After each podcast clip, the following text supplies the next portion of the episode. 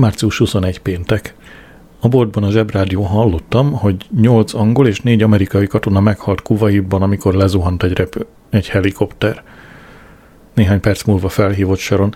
Ha történt volna valami lenne szónának azonnal a legközelebbi hozzátartozójának, ugye? Megnyugtattam, hogy ha Glennel történne valami, az angol hadsereg azonnal értesíteni a legközelebbi hozzátartozóját. Ma este munka után részese lettem egy vitának Netta, Nigel és Roger Middleton közt. Úgy tűnik egyikük sem hajlandó feleség, felelősséget vállalni Mary Goldért a terhessége alatt és a gyermek megszületése után. Mindhárman azzal vádolnak, hogy tönkretettem az életüket. Kis hián elgyengültem, és azt mondtam, Marigold hozzám költözhet a patkányrakpatra, de hál' Istennek nem tettem. Felmentem Marigoldhoz. Lábújhegyen lépkedtem, nehogy zavarjam. Az ágyában ült. Biocsokit evett, és a Hello-t olvasta. Közben félszemmel az elrettentést nézte a tévében. Amikor megmondtam neki, mennyire sajnálom a bagdadi gyerekeket, azt mondta, ne gyöngülj el, Adrian. Ahol fűrészelnek, ott hullik a forgács. Hálásak lesznek nekünk, amikor a szavazóhelyiségekbe mennek majd választani. Megkérdeztem, hogy van. Borzalmasan érzem magam, felelte. De anyu is megszenvedte az összes terhességét. Megkérdeztem, elmentem már a körzeti orvosához. Fölösleges, közölte. Bejött Netta, és azt mondta, a terhesség nem betegség, hanem teljesen természetes folyamat. A férfiak csináltak belőle orvosi esetet. Nyilvánvaló, hogy Merigold nem beszélt a szüleinek a vetélési gyanúról. Maradtam még egy órát, de aztán sietősen eljöttem, miután Merigold képzeletbeli beszélgetést folytatott a méhében lévő gyermekkel.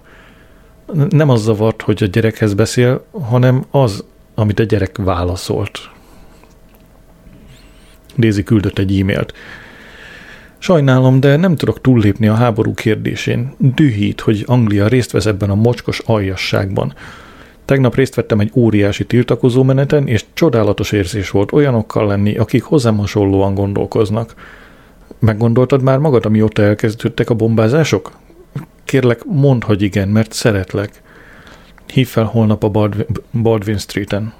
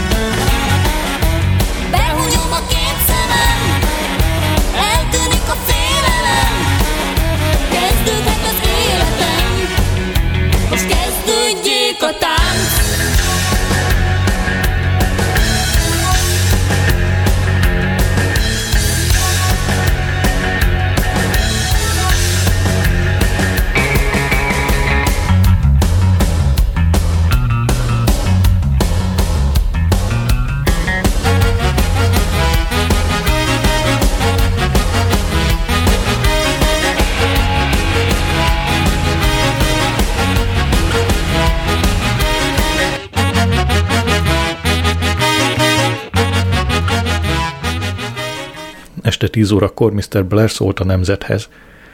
Hangján érződött, hogy tisztában van az események történelmi jelentőségével. Arra kérte az angol népet, hogy fogjunk össze és állítsuk, csata, állítsuk hadrendbe csapatainkat, gondolatainkat, imáinkat. Az irakiaknak pedig ezt mondta, nem önök az ellenségeink, hanem barbár vezetőik.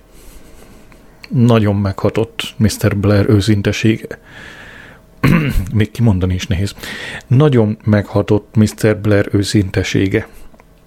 Az egész országnak mögé kellene állnia ezekben a nehéz időkben. Március 22. szombat. Megkérdeztem Mr. Carton Hayes-t, elmehetnék-e hamarabb, hogy találkozzak a patkányírtóval. Az otthonom elképesztően emlékeztet egy Dickens regényre, kedvesem, mondta.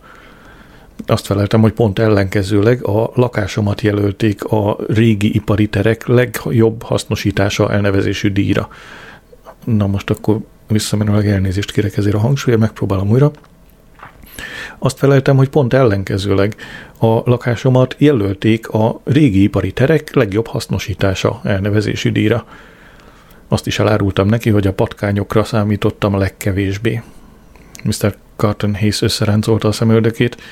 A patkányrakpat név sem keltett gyanút magában? Kedves akartam lenni az ipséhez, akit a patkányok miatt küldtek, ezért rákcsáló elhárítónak szólítottam. De erre meglepően affektáló kiejtéssel azt mondta, nem vagyok a ködösítés híve, patkányírtó vagyok és kész.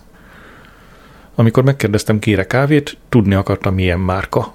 Azt feleltem, hogy guatemalai, eurokonform, közepes örlésű.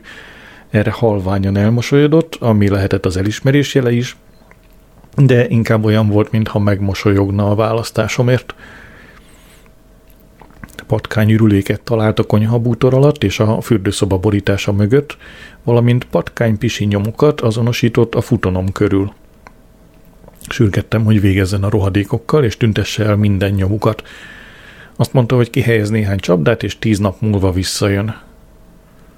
Miközben felállította a csapdákat, valahogy a nőkre terelődött a beszélgetés, Meséltem neki a Merigoldal való katasztrofális kapcsolatomról, megsajnált, és elmondta, hogy valaha Kelet-Közép-Anglia legsikeresebb könyvelője volt, még nem egy Szonya nevű kliense lerombolta az egészségét és a hírnevét, és a patkányírtásba hajszolta.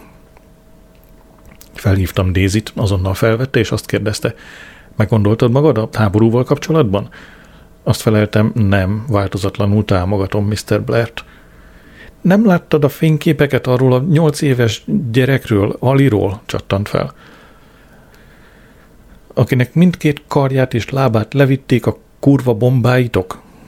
Láttam, de feleltem volna, ám Daisy félbeszakított. Ne hívj, ne írj, ne faxol, ne gyere, ne keres soha többé. Kértem, hogy választ Tony Blair és köztem, te pedig őt választottad, Isten veled március 23 vasárnap. Apám túl van a műtéten. Mikor visszakerült a kórterembe, hőbörögni kezdett, mivel a nővérek nem voltak hajlandók betolni az ágyát a liftbe és levinni a főbejárathoz, hogy els- elszívhasson egy cigit. Ma vittem neki egy fürtszőlőt. Holnap inkább nikotin tapaszt viszek. Március 24 hétfő. Írtam Jeff Hoon, honvédelmi miniszternek. Mr. Hun, MP, Honvédelmi Minisztérium Hadügyi Osztály Whitehall, London, SW1. Kedves Mr. Hun, bocsássa meg, amiért ilyen gondterhes időkben zavarom. Glenn Botmol közlegény apja vagyok, aki a Leicestershire Róka ezredben szolgál, ami jelenleg Kuwaitban állomásozik. Glenn roppant éretlen, 17 éves fiú. Esetlensége legendás a családban április 18-án ünnepli a 18. születésnapját, és így bevethetővé válik Irakban. Tartok tőle, hogy Glenn veszélyt jelentene úgy magára, mint társaira egy élethalál szituációban, ezért tisztelettel kérem, lépjen kapcsolatba a felettes tisztjeivel, és tájékoztassa őket, hogy a fiú alkalmatlan harctéri szolgálatra. Szeretném hozzátenni, hogy teljes mértékben támogatom kormányukat a barbarizmus elleni harcban, Mr. Hun, bár ön fölöttébb népszerűtlen jelen pillanatban, de biztos vagyok benne, hogy a közvélemény ismét kebelébe fogadja, ha majd az iraki milliók örömújongva az utcára tódulnak, hogy üdvözöljék a koalíciós erők érkezését és az ország felszabadítását. Tisztelettel A.A. Moll. Március 25 kedd. Ma reggel Michael Flowers üzenetet küldött a boltjából egy gyakornok fiúval. Adrian, Netta és én mélységesen csalódtunk benned. Az utóbbi időben Merigoldal szemben tanúsított közönösséged és nem törődömséged a kegyetlenséggel határos. Rendkívül nehéz terhességem megy keresztül, amit nyilvánvalóan te okoztál, azzal, hogy nem akarod feleségül venni és így törvényesíteni a gyermekét. Annyira aggaszt a kislányunk egészségi állapota, hogy lefoglaltunk egy utat Capri szigetére egy elbűvülő gyógyszállóba, ahol már többször nyaraltunk – Netta is vele tart, és azért írok, hogy megkérjem, járulj hozzá az úti költségeihez. Mint te is tudod, szegény ember vagyok. Életcélom, hogy Leszter népét a helyes táplálkozás ösvényére vezessem, többé-kevésbé megbukott. Panaszok érkeztek, hogy vegyszerezetlen biozöldségeinket túl sokáig tart elkészíteni, és megrágták őket a férgek. Várom mielőbbi jelentkezésedet. A te hozzájárulásod Merigold gyógyüdüléséhez 999 font és 50 penny. Béke veled, Michael. Utóirat, jobban örülnék készpénznek, a bankkal csak a macera van. Hosszas, bonyolult számítgatás után rájöttem, hogy a számlámon nincs egy fitying sem, és az összes hitelkártyámat is kimerítettem. Egy telefon hívás után kiderült, hogy a bevásárlókártya nem váltható készpénzre, pedig igazán bírnám, ha Merigold eltűnne vagy két hétre az országból és a közelemből, így nincs más megoldás, mint felbontani mind ez idáig szent és sérthetetlen építőszövetkezeti meg, megtakarításomat. Ma este megmutattam apának Michael Flowers üzenetét a kórházban. Hadd menjen az a kis kurva, mondta. Amikor eljöttem, mindkét karján nikotin tapaszt viselt. Kifelé menet megkérdeztem a nővért, gyógyászati okokból fekszik a apám a hátán, párna nélkül? Nem gyógyászati, hanem anyagi okokból, felelte. Ha az apja párnát szeretne, hoznia kell neki otthonról. Március 26 szerda. Nagy hatótávolságú lövedék csapódott a bagdadi piacba, számos civil halálát okozva. Kofi Annan elhaló hangon úgy nyilatkozott, a világon számos ember megkérdőjelezi az iraki háború legitimitását. Ma írtam a városi önkormányzatnak, Leszter város önkormányzata, új sétány, Leszter LE1. 2003. március 26. Kedves uram vagy hölgyem, Számtalanszor próbáltam elérni önöket telefonon. Panaszt, panaszt szeretnék tenni a hattyúk viselkedése ellen. Egész pontosan azokról van szó, amelyek a csatorna Packhorse híd és festékgyárdűlő közötti szakaszán laknak. Nem tudom, melyik osztály felelős a hattyúk viselkedéséért. Tudni szeretném A. Szabad-e a ritkításuk? B. A központi főcsatorna a Leszteri Városi Önkormányzat tulajdona-e, és C. Hol igényelhetek adóvisszatérítést a hattyúk helytelen viselkedése miatt? egy hattyú a közelmúltban eltörte, az em- eltörte egy ember karját. Kérem értesítse a jogi osztályt, hogy a városi önkormányzatot per fenyegeti. Várom mielőbbi válaszát, tisztelettel, E.E. Moll. Lauren Harris érkezett először az olvasóklub találkozójára, azt mondta, egész nap egy menyasszony haján dolgozott. Kezd túl hosszú lenni a hajad, direkt növeszted? Azt feleltem, hogy mostanában nem volt időm beugrani Kenhez a birkanyíróba. Elmesélte, hogy az üzletben szóba hozta a bovárinét, és több nő is megkérdezte, hogy kapható-e DVD-n. A bovárinéről folytatott beszélgetés időnként igencsak tüzessé vált – Lorraine Harris azt mondta, Emma a legjobb barátnőjére emlékezteti Jamaikában. Hozzáment egy építés ellenőrhöz, aki annyira unalmas volt, hogy az emberek csak merev görcsnek becézték. Nagyon összezavart ez a könyv, közölte Mohamed. Elnézően kezeli a házasságtörést és az adósságfelhalmozást. Borzasztóan aggódtam a házasságból született gyermekért is. Madame Bovary igen rossz anya volt. Melanie, én csak egy egyszerű háziasszony vagyok, Oates, elgondolkozva közbeszólt. Szerintem a Bovariné nagyon jó könyv. Le sem tudtam tenni. Drukkoltam, hogy szökjön el a szeretőjével, a katonával, és majd meghasadt a szívem, amikor a férfi elhagyta. Mérgesen nézett végig a jelenlevő férfiakon. Egy férfiba se lehet megbízni. Mindegy forma. Mr. Carton Hayes idegesen babrált a pipájával. Szerintem Flaubert túlzásba esett azzal, hogy Emma öngyilkos lesz, vélte Lauren Harris. Csak mert túllépte a hitelkeretét és vásárolt néhány kalapot, szalagot, meg mindenfélét. Elnézést szabadkozott Deren, miközben idegesen piszkálta a gipsz pecséteket a ruháján. Nem volt időm átöltözni, egyenesen a melóból jöttem. Szerintem ez a legjobb könyv, amit olvastam. Az a rész, amikor Bovári doktor megműti a falu bolondjának a lábát, annyira valósághű volt, hogy be kellett vennem két nyugtatót. Valósággal éreztem a fájdalmat. Mr. Carton Hayes azt mondta, hogy Flaubert fantasztikus író volt.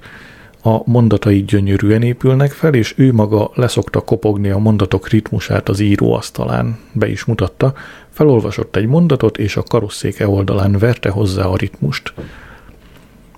Miközben Darren elment, adtam neki egy példányt a Lidérc fényből, Thomas Hardy regényéből. Azt hiszem, ezt tetszeni fog, mondtam. Mr. Carton Hayes a William a törvényen kívül itt választotta, Richmar Cramptontól következő könyvnek. Amikor megvásárolták, Lorraine méltatlankodott. Kinőttem már az ifjúsági könyvekből. Mr. Carton Hayes elmagyarázta, hogy a főhős William Brown igazi angol vígjátéki hős, és kalandjai alapműnek számítanak. Március 27 csütörtök. Délben Jeff Hoon bejelentette, hogy az angol csapatok bizonyítékokat szereznek, szereztek arra vonatkozóan, hogy Irak készen áll vegyi fegyverek bevetésére a szövetséges erőkkel szemben. Azonnal SMS-eztem Johnny Bondnak a napnyugta Kft-hez. Tömegpusztító fegyvereket találtak, kérem fizesse vissza az előlegemet és kérjem bocsánatot. Ex-ügyfele, E.E. Mól. Március 28 péntek. Apának, nem, apám úgy tűnik felépült, és elég jól van ahhoz, hogy jegyzeteket készítsen mindenről, amit elszúrnak a kezelése során.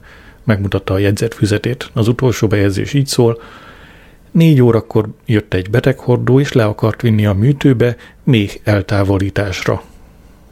Elírta a még eltávolítást, de nem tettem szóvá, és most keresem a hibát. Szerintem nincs. Mindegy.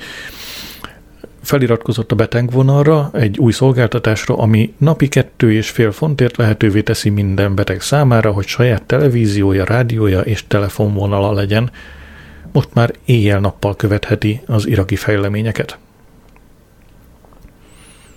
Március 29 szombat. Ma reggel 7 órakor a BBC bejelentette, hogy múlt éjjel az angol csapatok rajta ütöttek Basrán, hogy lerombolják Saddam Hussein két szobrát.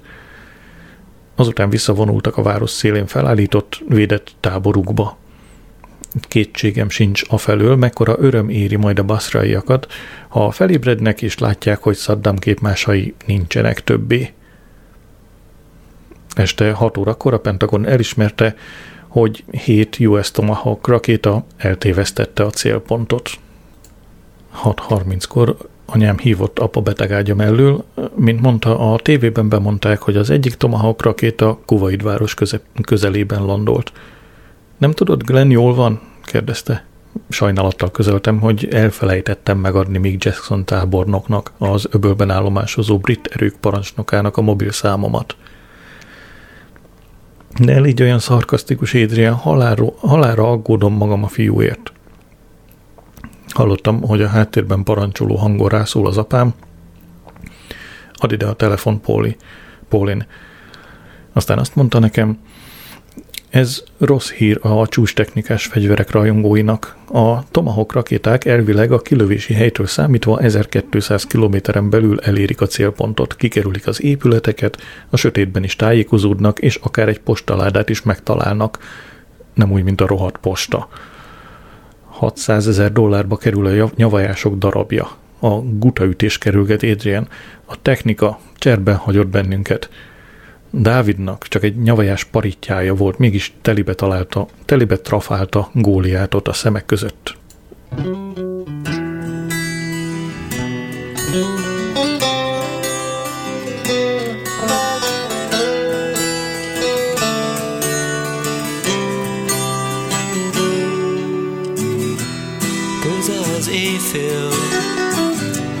veszélyes zónához értél, a csengő felsikít, repülő elrepít, mint az álom, nehezen érkezel,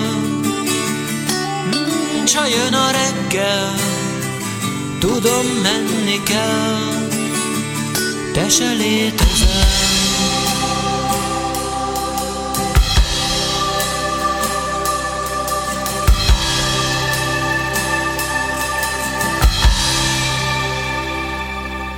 Csak egy éjszakát, csak egy éjszakát Amíg a hadsereg menetel a szívemen át Keményen csattan a láb a testemen Ahogy a szerelem átvonul a szeretetem.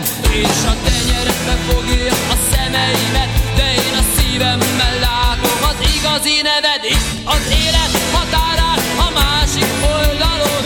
Enyém a világ, de tiéd a hatalom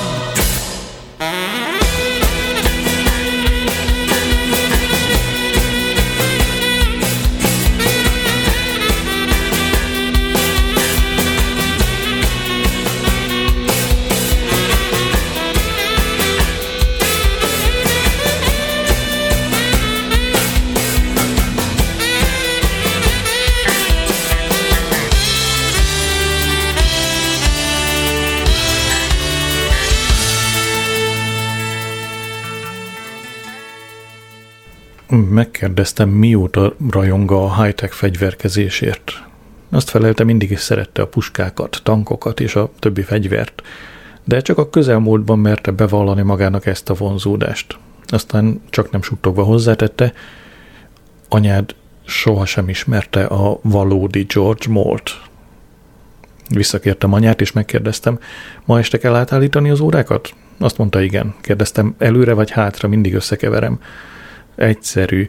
Ha tavasz, nézz előre, ősszel tekints hátra. De az órát előre állítjuk, vagy hátra? Ha tavasz, nézz előre, ősszel tekints hátra. Ismételte. Letettem, mondván benfelejtettem valamit a sütőben. Képtelen vagyok kommunikálni vele, amikor rájön az öt perc, Március 30 vasárnap, nagybőjt negyedik vasárnapja, anyák napja Angliában, az angol időszámítás kezdet. Az van ideírva, hogy az angol időszámítás kezdete. Szerintem ez az angol nyári időszámítás kezdete. De hát ki vagyok én, hogy kijavítsam a könyvet? Az amerikaiak megindultak Bagdad felszabadítására. Merigold sírva hívott, hogy miért nem kapott tőlem anyák napi üdvözlő lapot. Sharon sírva hívott, hogy kapott anyák napi üdvözlőlapot Glentől. Homok volt a borítékba, hüppögte. Anyám sírva hívott, hogy miért nem, miért nem küldtem neki anyák napi üdvözlőlapot. Délután kimentem a disznóhizlaldákhoz, és vittem egy lapot, amit a Bibikútnál vásároltam. Fiatal, fiatalosan öltözött idősödő anyuka látható rajta, amint pesgőt kortyolgat egy éjszakai mulatóban. Vettem mellé anyunak két zsák tűzifát, és egy csomag gyújtóst. Semmi értelme virágot vennem neki, a lakóautóban sehová nem tudná kitenni a vázát. Csodák csodájára az egyik hizlaldának már áll a négy fala, és hamarosan teteje is lesz. Amikor rövid időre kisütött a nap, anyám levette a szövetingét, és pólóban, napszemüvegben napozott. Feltűnt, hogy emberes muszklik nőttek a felkarján vissza kellett néznem, tényleg az anyjáról beszél. Amikor benéztem a lakó, persze, mert az apja betegen fekszik, hülye vagy Csaba. Amikor benéztem a lakóautóba, láttam, hogy vadállat is adott egy lapot anyának. Féltékenység szállt meg. Vajon meddig lakik még ez a tuskó a sátorban? Március 31 hétfő. Gordon Brown 3 milliárd fontot különített el, és azt mondta, a fegyveres erőinknek megfelelő felszerelésre van szükségük. Meglepett.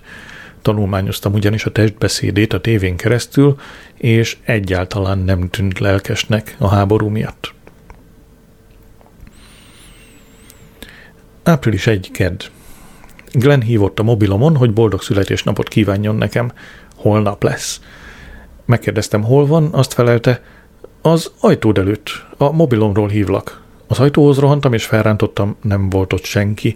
Az agyatlan kölyök felkiáltott, április bolondja. Nem tudtam értékelni a tréfát, és ismét megkérdeztem, hol van. Nem mondhatom meg, hogy pontosan hol vagyok, titkos információ, de még mindig a kábetűs országban vagyok, és még mindig sok a homok körülöttem. Már majdnem elmondtam neki, hogy mennyire szeretem, és hogy aggódom érte, de nem bírtam kipréselni a szavakat. Megkérdeztem, milyen odakint. Meglehetősen forró, felelte minden irónia nélkül. Ebédidőben hazasiettem, hogy találkozzak a patkányírtóval. Döglött patkányokat rámolt egy zsákba a konyha bútor alól. Megdönthetetlen bizonyítékok arra mutatnak, hogy újabb vackot készítettek a fürdőszoba mögött. Csodálom, hogy nem hallotta, hogy építik. Gondolom nem ácsoltak ásványzatot, és mit, mit mondtam? Gondoltam nem ácsoltak állványzatot, és betonkeverőt sem használtak. Miért ilyen ellenséges Mr. Moll? Felel, kérdezte. Nincs abban semmi szégyen, ha patkányok laknak a lakásában. Talán csak baj van a hallásával. Közöltem vele, hogy még 35 sem vagyok, és azért nem hallottam, amint vackukat építik, mert automatikusan mindig bekapcsolom a rádió négyet, ha belépek a fürdőbe. Most az van ideírva, hogy rádia négy, de ki vagyok én, hogy kiavítsam a könyvet. Kibeszéltük a nyilasokat, Arches, yes, igen. Kibeszéltük a, jobb, ha adjuk. Kibeszéltük a nyilasokat, és egyetértettünk abban, hogy a műsor politikai korrektségét veszélyeztetik a mezőgazdasági cselekményszálak kiszorításával. A következő szereplő, akit beleírnak, mondtam, egy amerikai benszülött nő lesz, a neve Futó Szarvas, és a Bika parkolójában veri fel a tipijét. Akkor hát nevetett, hogy csak nem elejtette a patkányokkal teli zsákot. Eszébe jutott a múltkori beszélgetésünk a nőkről, és megkérdezte, mi a helyzet Merigolddal. Még mindig vannak problémáim vele, mivel én vagyok a gyereke apja, így sosem szabadulok meg tőle teljes mértékben. Azt mondta, neki is van két gyereke, egy fiú és egy lány, de a, bírósági hat, a bíróság határozata alapján nem láthatja őket. Megkérdeztem, miért? Kótán azt felelte, kicsit hirtelen természetem van. Megnéztem a közép-angliai híradót. Az első bejátszás egy Nottinghami nyugdíjasról szólt, aki uborkával vert vissza egy rablót. A második bejátszás egy Bocs, Bocs nevű kutya megmentésével foglalkozott, aki három napot töltött beszorulva egy lefolyóban, egy Humberstone nevű faluban. A megmentésében részt vett a rendőrség, a tűzoltóság, az állatvédő szervezet riadókocsia és a királyi női önkéntesek mozgó büféje. A harmadik bejátszásban Pandora Braithwaite állt a Westminster Greenen a parlamenttel szemben, és bejelentette, hogy lemondott környezetvédelmi miniszter helyettesi posztjáról. Szomorú, mérges és gyönyörű volt. Mint mondta, továbbra is fáradhatatlanul dolgozom bunkófalvai választómért, de nem támogathatom Irak megszállását. Április 2. szerda. A születésnapom. 35 éves lettem. Most már hivatalosan is középkorú vagyok. Újabb lépés a fogény sorvadás, a tolókocsi és a halál felé. Képtelen vagyok ünnepelni most, hogy Glenn a háborúban van. Munka után kihajtottam a disznóhizlaldákhoz, hogy bevigyem anyát a kórházba. Vadállat bámulatos tempóban halad, áll a tetőszerkezet, és kiásta az árkot is, amit a, amint, az, amint az van ideírva, amint az ivóvíz érkezik majd. Amin az ivóvíz érkezik majd. De ki vagyok én, hogy kijavítsam a könyvet. Apa ágya mellett bontottam ki az ajándékot, amit Marigold küldött a boltba.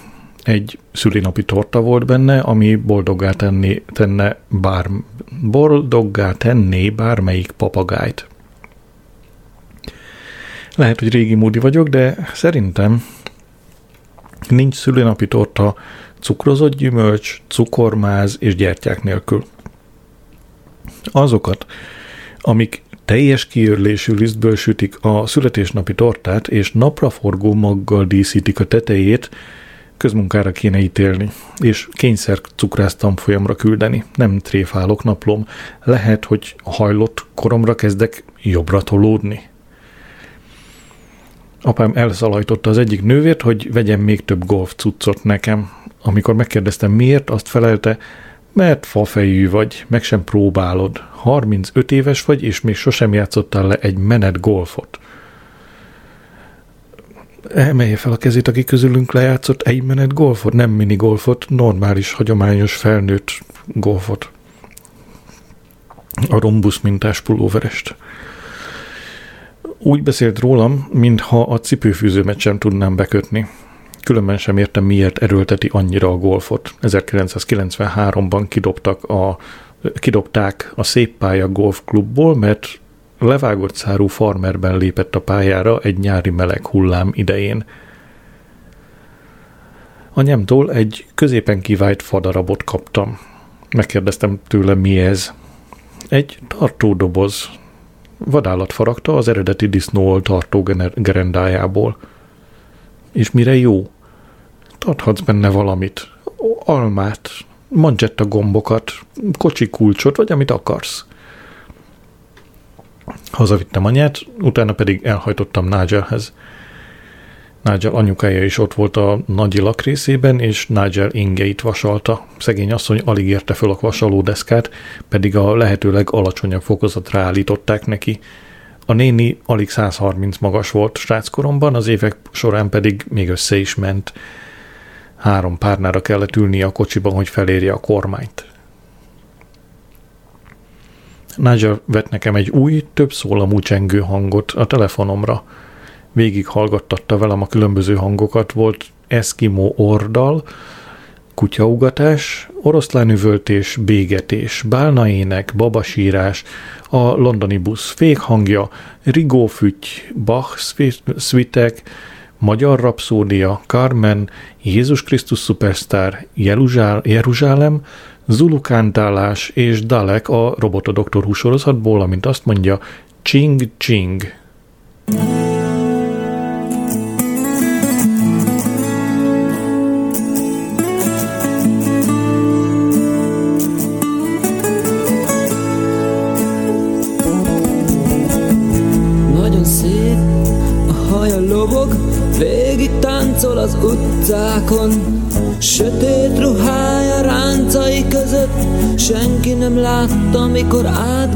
átgázolt a szívemen, mint egy hadsereg.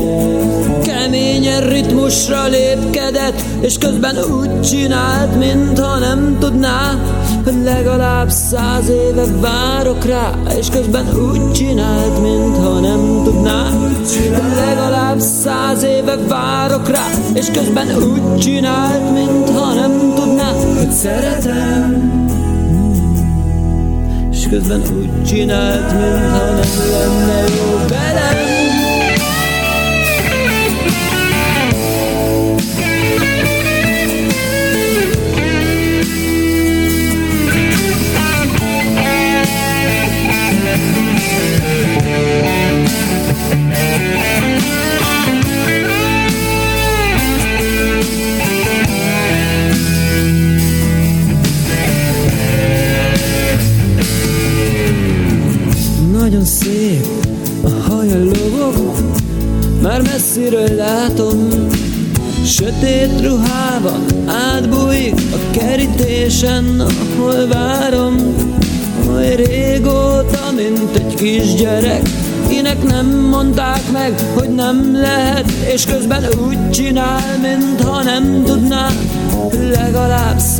éve várnak rá, és közben úgy csinál, mintha nem tudná, legalább száz éve várok rá, és közben úgy csinál, mintha nem tudná, hogy szeretem.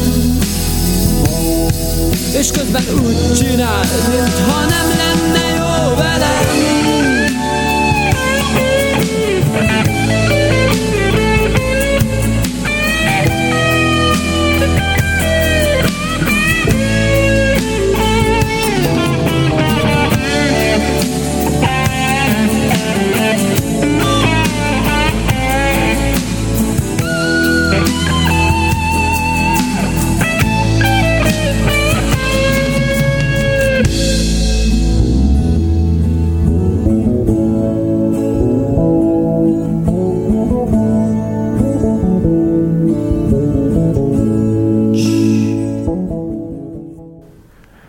Dalek soha nem mondja, hogy csing csing. A Dalek azt mondja exterminate, exterminate.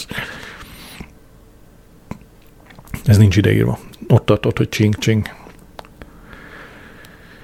Hosszas habozás után a Zulu kántálást választottam. Otthon bekapcsoltam a tévét, és fülhallgatóval hallgattam, mert mi a Fox hazaért. A szövetséges vadászgépek ezer berepülést hajtanak végre naponta. Az elrettentés eddig nem váltotta be a hozzáfűzött reményeket. Bagdad népe nem tódult az utcákra, még csak azért se, hogy elmeneküljön. Annyira vágyom Dézi után, hogy begörbülnek a lábujjaim, ha rágondolok. Április három csütörtök. Gilgud és a neje, akit mostantól Margónak fogok hívni, Margó Fontaine balettáncos után, hatalmas fészket raknak pont az ablakommal szemben. Vegyesen használnak természetes és emberkézalkotta építőanyagokat. Nád, ágak, fű, régi kötéldarabok, egy nejlon bugyi, akit, amit valaki a parton felejtett, és ha jól látom, a Spectator egy összetépett száma sárra szépen összedolgozva. Mire hazaértem a munkából, ott találtam mindkét hitelkártyám egyek, egy, egyenleg közlő levelét. Valóságos sokként ért, hogy a Mastercardom egyenlege 200 fonttal túllépte a 10.000 fontos limitet. 200 fontot követelnek azonnal, és további 190 fontot 28 napon belül. A Mastercard is írt, felajánlották, hogy csatlakozzam a Borbarát klubjukhoz, és további 222 fontot kértek szintén 28 napon belül. Rendeltem egy 12 üvegből álló válogatást az új világ boraiból. Április 4 péntek. Szép, kézzel írt levelet kaptam Robitól. Kedves Mr. Moll, nagyon szépen köszönöm a születésnapi üdvözletét és a könyveket, rendkívül hálás lennék, ha találna rá, ha találna rá módot, hogy küldjön még néhányat. Mellékeltem egy csekket, hogy fedezzem a könyvek árát és a postaköltségeket. Glentől kaptam egy tortát, amit a konyhaszolgálatos haverok sütöttek. Nem tudom, hogy hozták össze, mivel errefelé nem dúskálunk az alapanyagokban. Amikor ezt írom, éppen egy kanan, ananász konzervet próbálok kinyitni a Jerome Cake Jer- Jerome könyvemmel. Olvastam fel belőle Glennek, de csak akkor nevetett, amikor a kutyáról Mon... Mi? Mon Monersiről volt szó. Biztos. Köszönettel, Robi. Felhívtam rá Mr. Cartonhez figyelmét, hogy nem használjuk a bolt mögött és fölött lévő helyiségeket, én nem szeretném drámai mértékben bővíteni a boltot, felelte. Gondoljon az alkalmazottakra, akiket fel kéne venni, és a megnövekvő papírmunkára. Túl öreg vagyok már, hogy én veszültségeknek tegyem ki magamat. Figyelmeztettem, hogy több ezer fontot fizet ki gyakorlatilag üres helységek után. Este az erkélyemről figyeltem, ahogy Gilgud és Margot elvégzik a végső simításokat a fészkükön. Nem is tudják, milyen szerencsések – nem kerül nekik semmibe, és nem kell az IKEA-ba mászkálniuk. Április 3 vasárnap. Ma válaszoltam Robi levelére. Kedves Robi, örülök, hogy tetszik a három ember egy csónakban, az egyik kedvencem. Örömmel küldök még könyveket. Rám bízod a választást, vagy vannak kedvenc szerzőid? Add át Glennnek üdvözletemet, és mondd meg neki, hogy soha ne vegye le a sisakját, és kérlek te se. Minden jót vigyázzatok magatokra, Mr. Moll. Április 7, hétfő. Ma bezártuk a boltot, és értékbecslésre mentünk egy nagy viktoriánus villába, amely Lester piroslámpás negyedében található. Nem szívesen vittem volna oda a kocsimat, ezért taxival mentünk. Amint kerülgettük a főutca bukkanóit és kátyúit, én mutogattam a látnivalókat, kokain dealer kölyköket, akik csukjás felsőrészt hordanak, és ezerrel száguldanak BMX-eikkel a járdán, és a tini prostikat, akik didered, dideregve ácsorogtak kurtatobban és forró nadrágban, maguk köré kulcsolt, kulcsolt karral. Szegény teremtések, sajnálkozott Mr. Carton Hayes. Úgy beszélt, mint egy etimológus, akinek nehezére esik gombos tűre tűzni a különféle fajokat. A Cream út 11 szám előtt várt minket Lawrence Mortimer, Mrs. Emily Mortimer fia és örököse. Az idős hölgy néhány hete halálozott el ebben a házban. Mortimer, Mortimer eldobta a cigarettát, amit szívott, és nyersen azt mondta, óriási rendetlenség van odabent. Anyám évekkel korábban felhagyott minden házi munkával. Követtük a nagy előtérbe, a fal minden négyzetméterét könyves polcok borították. Könyvek sorakoztak a földön, a bútorok tetején, a székeken, a konyhaasztalokon és a szárító állvány mellett. A lépcsőn is fel lehetett bukni a könyvekben. Ellepték a fürdőszobát és a hálószobákat. Mint azt önök is láthatják, mondta Mortimer, az anyám kisé megzakkant az utóbbi időben. Feleségemmel gondnokság alá akartuk helyeztetni 1999-ben, de az orvosik közölte, hogy a könyvgyűjtés még nem ok arra, hogy valakit elmebetegnek nyilvánítsanak. Csak ugyan nem az, vélte Mr. Carton Hayes.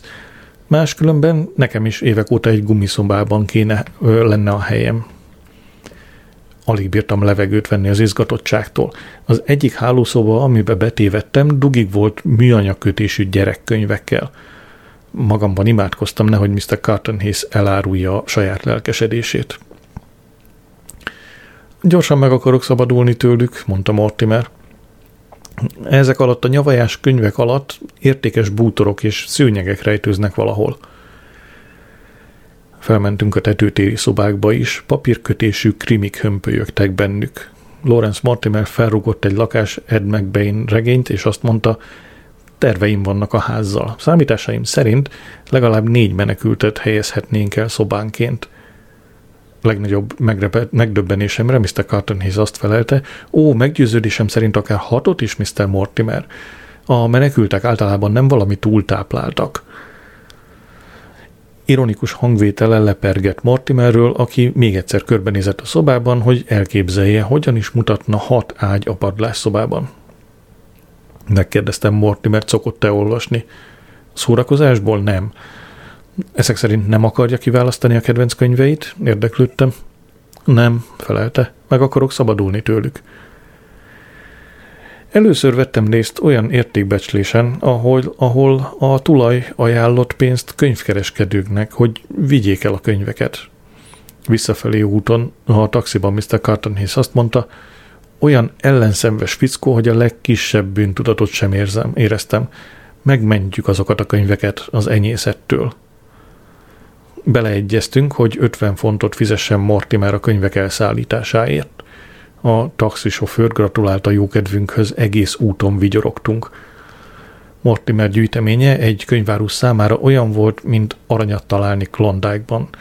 Bár valamiért nem megy ki a fejemből, Lawrence Mortimer szerint az anyja egy könyvvel a kezében halt meg. Amikor megkérdeztem, mi volt a címe, azt felelte, gőzöm sincs, csak egy könyv volt, nem mindegy az magának amikor azt feleltem, a vizsgálódás nélküli élet nem en- embernek való élet. Meg mentegetőzve megjegyezte, karácsonykor és húsvétkor meglátogattam, nem érek rá. És azt mondja a lábjegyzet, hogy az a mondat, amit mondott, hogy a vizsgálódás nélküli élet nem embernek való élet, egy mondat Szokrates védőbeszédéből. Április 8 kedd. Mr. Carton Hayes megkérte egy könyvárus barátját, Mr. Bernard Hopkins-t, hogy segítsen neki katalogizálni Mortimer gyűjteményét. Mr. Carton Hayes szerint alkoholista, és elivott egy virágzó üzletet.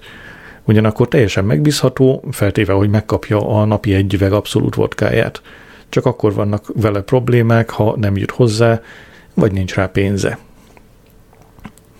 Az alábbi levelet kaptam ma a városi önkormányzattól a hattyúk zaklatásával kapcsolatban.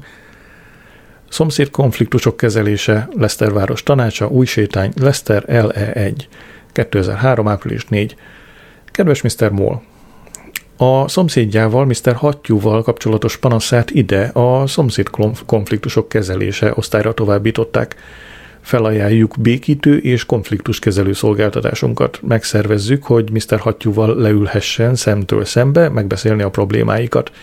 Semleges helyen találkoznak, konfliktus megoldó szakértőnk jelenlétében. Ha igénybe mm, szeretné venni a szolgáltatásunkat, kérem keressen meg telefonon, írásban vagy e-mailen a rossz szomszéd kukat gov.uk címen. Sajnos nincs meg Mr. Hattyú címe, ha elküldi, azonnal kapcsolatba lépek vele. Üdvözlettel Trixi Meadows, szomszéd konfliktus koordinátor. Április 9 szerd a következő részben, hogyha eszembe jut valami zene, akkor azt csak úgy azonnal bemondom nektek, anélkül, hogy betenném csak a nem tudom, épp gondolatrendszer megmaradása céljából. Tehát nyilván most nem fogom lejátszani a szomszédok filmzenéjét. Április 9 szerda. Az amerikai tengerészgyalogosok ma ledöntötték Saddam szobrát. Néztem a tévén, de levettem a hangot. Mia Fox panaszkodott valamelyik este, hogy áthallatszott hozzá a nyilasok. Semmi kedvem hozzá, hogy nevetséges történetecskék zavarják meg a gondolataimat. Egy percig sem hiszem el, hogy Linda Snell tényleg két lámát ajándékoz Robert születésnapjára. Április 10 csütörtök. Michael Flowers újabb üzenetet, újabb üzenetet küldött a gyakornokkal. Adrian, valószínűleg fogalmat sincs róla, mivel nem is érdeklődtél, hogy Merigold alig bír járni a kimerültségtől. Ám nagy bátorságról tanúbizonyságot téve közölte, hogy összeszedi az erejét és elmegy Kaprira április 16-án, mert nem akarja cserben hagyni Nettát. Kifizettem az olaszországi tartózkodás teljes költségét, kérlek még ma add meg a terészedet, ahogy megígérted, M. Flowers. Mr. Cotton Hiss zavarba hozott, mikor megkérdezte, miért fizetem Merigold vakációját. Emlékeztettem, hogy Merigold a gyermekemmel állapotos. Ebédidőben elmentem az építőszövetkezetbe, és felbontottam ezer fontot a megtakarításomból. Április 11. péntek. Az Egyesült Államok ma bemutatott egy 55 lapos kártyabaklit, amelyet a legfontosabb körözött személyeket jel, ami a legfontosabb körözött személyeket jelképezi. Saddam a pikász. Feladtam Glenn születésnapi üdvözlő lapját és ajándékát a patkányrakpat sarkán lévő postáról. A postamester éppen azt magyarázta egy idős hölgynek, hogy a kirendeltséget bezárják, ezért a jövőben máshová kell majd járnia. Türelmesen várakoztam, amíg a hölgy sopánkodott. De nem tudok majd buszra szállni, túl magasan van a lépcső. Ezután még elmerengett a régi szép időkről, és majd halára untam magam, mire feladhattam végre a csomagot. Mikor elolvasta a címzést, megkérdezte, Kuvait? Biztosan borzasztóan aggódik a fiáért. Azt feleltem, hogy remélem hamarosan véget ér a háború. Elmondta, hogy a fia is beállt a seregbe, de három nap után abba hagyta, mert arab szarjankónak hívták a gyakorló téren. Kifejtettem, hogy nézeteim szerint jelentenie kellett volna egy tisztnek. Épp, hogy egy tiszt szidalmazta, bocsánatot kértem a brit hadsereg nevében, aláírtam a feladóvevényemet, és kifejeztem reményemet, hogy a kormány megkíméli a postáját. Öt percen se voltam otthon, mi a Fox kopogtatott. Hallottam, ahogy elfordítja a kulcsot, és ahogy fölteszi a teavizet. Meghozták délután a borát. Átvettem maga helyet. Felmentem hozzá, hogy elhozzam a boraimat, és bosszankodva láttam, hogy ha az erkélye szélére áll, pont belát az üvegtégla fürdőszobámba. Muszáj felten, feltennem végre vala... A, le. Muszáj feltennem végre a függönyöket. Az ágyban állandóan egy vízió kísértett, láttam az öreg hölgyet a postáról, amint hiába igyekszik felszállni a buszra. Nyilvánvalóan szorongásos állapotba kerültem, meg kell próbálnom jelent, bejelentkezni egy orvoshoz. Április 12. szombat. Ma reggel valami szörnyűség történt. Miközben hátul voltam kávét főzni, egy furgon halára gázolt egy fiatal embert a bolt előtt. Akár én is lehettem volna. Csak azon múlott, hogy akkor éppen másút voltam. Milyen törékeny is az élet. Milyen könnyű elveszíteni. Délután zokogó lányok celofánba csomagolt virágot hordtak a járdára, ahol a fiú meghalt. Hazafelé elolvastam a búcsú üzeneteket, még a tanulatlanok is költőkké válnak, ha nagy érzelmeket kell kifejezni. Az egyiken ez állt, Maz egy baró haver volt, mindig élénk, most meg holt. Vagy egy másik. Szólítlak, Maz, mondta Isten. Hát elmentél, mese nincsen. Egy csukjás nehéz fiú narancssárga szegfűket helyezett ma az emlékhelyére, és megkérde, megkérdezte, ma az testvére, Ant- Anthony vagyok-e? Megmondtam, hogy nem. Ja, mondta a fickó. Tudod, Anthony a könyvtárban dolgozik és szemüveges. Azt hittem te vagy, mert olyan a pofád. Április 13 vasárnap. Ó, miért nem képesek a városi órák a pontos időt mutatni? Miért, ó, miért nyikorognak úgy a középületek ajtajai? Nigel hívott és elpanaszolta, hogy megvakulás utáni depresszióban szenved. Hogy kicsit megnyugtassam, megkérdeztem, mi a legrosszabb a vakságban. Hogy kurvára nem látok, csattant fel. Megkérdeztem, nincs kedve meglátogatni velem apát a kórházban, hogy kimozduljon egy kicsit. Ha nem tudsz jobb, semmi jobb programot, felelte kelletlenül. Apa már nem nézett ki jól. Begyulladt a műtérésebb a hátán, és felszökött a láza. A levert ábrázatú takaró, takarító nő, Edna, avasszagú vizet dörgölt a padlóra egy vödörből apa ágya körül. Amikor megkérdeztem apától, hogy van, Edna válaszolt helyette, Pocsik iszagája volt, és nem volt ereje, hogy vigezzen a éve, ugye George? Apám erőtlenül bólintott. A vígeztem a kóserömmel visszagyűvök és felfrissítem, mondta Edna. Amikor a takarítónő tovább haladt, apa megszólalt. Edna a föld sója. Ő tartja bennem a lelket. Azok a rohadt nővérek túl finnyásak, hogy lemossanak. Tegnap szóltam az egyiknek, hogy csípa seggem. Erre azt felelte, én diplomás nő vagyok, Mr. Moll, majd szólok az ágykarban tartó osztályon, ha lesz egy szabad percem. Hogy könnyebb témára tereljem a szót, meséltem maz, mezről, mazról. Én inkább mazt mondok. De az van ide, mazről. Körül kellett volna nézni, mielőtt, mielőtt átmegy az úton, mondta Nigel. Azt feleltem, hogy ez igaz, de azért mutathatna némi együttérzést. Április 14 hétfő. Az emlékhelye akkorára dagadt, hogy az már túlzás ifjúkorához és ismertségéhez képest. A helyi újság főcíme szerint Maz hősi halált halt. Az ifjú hős a nagymamájáért halt meg, mint azt a gyászoló családtól megtudtuk, Martin Foster, Maz, épp elemeket akart vásárolni a nagymamája hallókészülékébe, amikor elhunyt. A megemlékezési hullám kezd már kicsi, kicsi terhessé válni. A virágok közene eltorlaszolja a könyvesbolt bejáratát, pedig elvileg ma délelőtt hozzák a Mortimer féle könyveket. Megkérdeztem az emlékhely mellett posztoló rendőrnőt, hogy odébb vihetnénk-e kicsit a virágokat. Azzal vádolt, hogy nem tisztelem a halottat. Amikor letelt a szolgálata, arrébb taszítottam kisé az emlékhelyet a Habitat kijárata elé, Ma az biztos nem bánná. Láttam egy új verset, hozzátűzve egy Teddy Macihoz.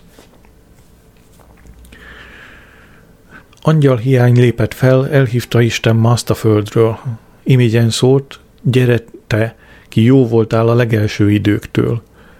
Így, ha a csillagos égre nézel, storkodban bujkáló sírást érzel, ne sírj, amott csillagszál, angyalunk szent útján jár, szép álmokat, kisfiam. Szeretettel anyu, apu és imádott kedvenceid Rex, Rex whisky és szóda. Megríkatott ez a nyúlós, csöpögős vers. Lemondtam a ma esti író, írócsoport találkozót a patkányok, Geri Milkszappere és általános reményvesztettség miatt. Ken Blunt közölte a telefonban, hogy tele van a töke az írócsoport irányításával, és felajánlotta, hogy átveszi a titkári teendőket – az életem apránként darabokra hullik. Kitöltöttem még egy Barclaycard hitelcsekket, és az összeget befizettem a számlámra. Azt hiszem, de persze nem biztos, hogy reménytelenül eladósodtam.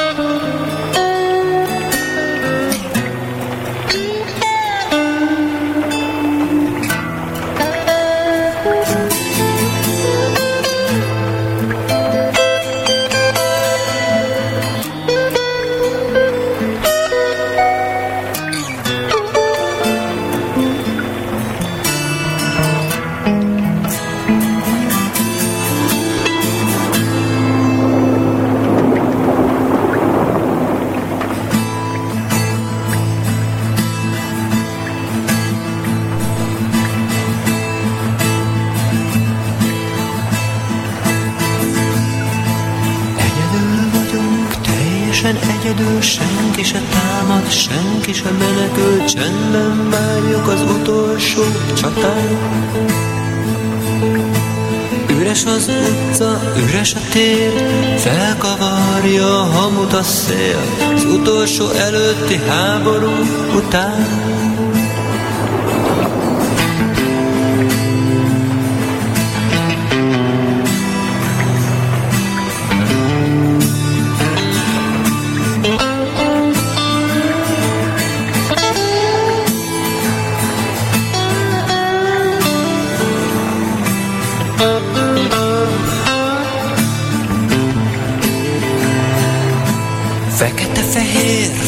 Az élet, lassú a halál, lassú a méreg, fehér a fény, fekete az eső. Fiatal lány, aki előttem áll, fiatal, mégis túl öreg már az utolsó előtti háború után.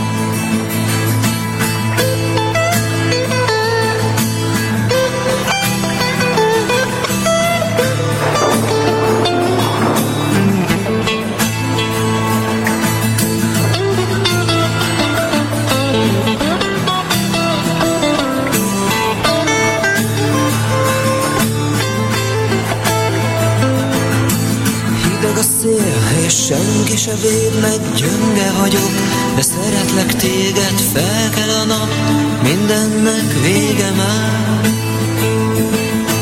Feküdj le mellém, ölej magadhoz, távol a földtől, közel a naphoz, az utolsó előtti háború után.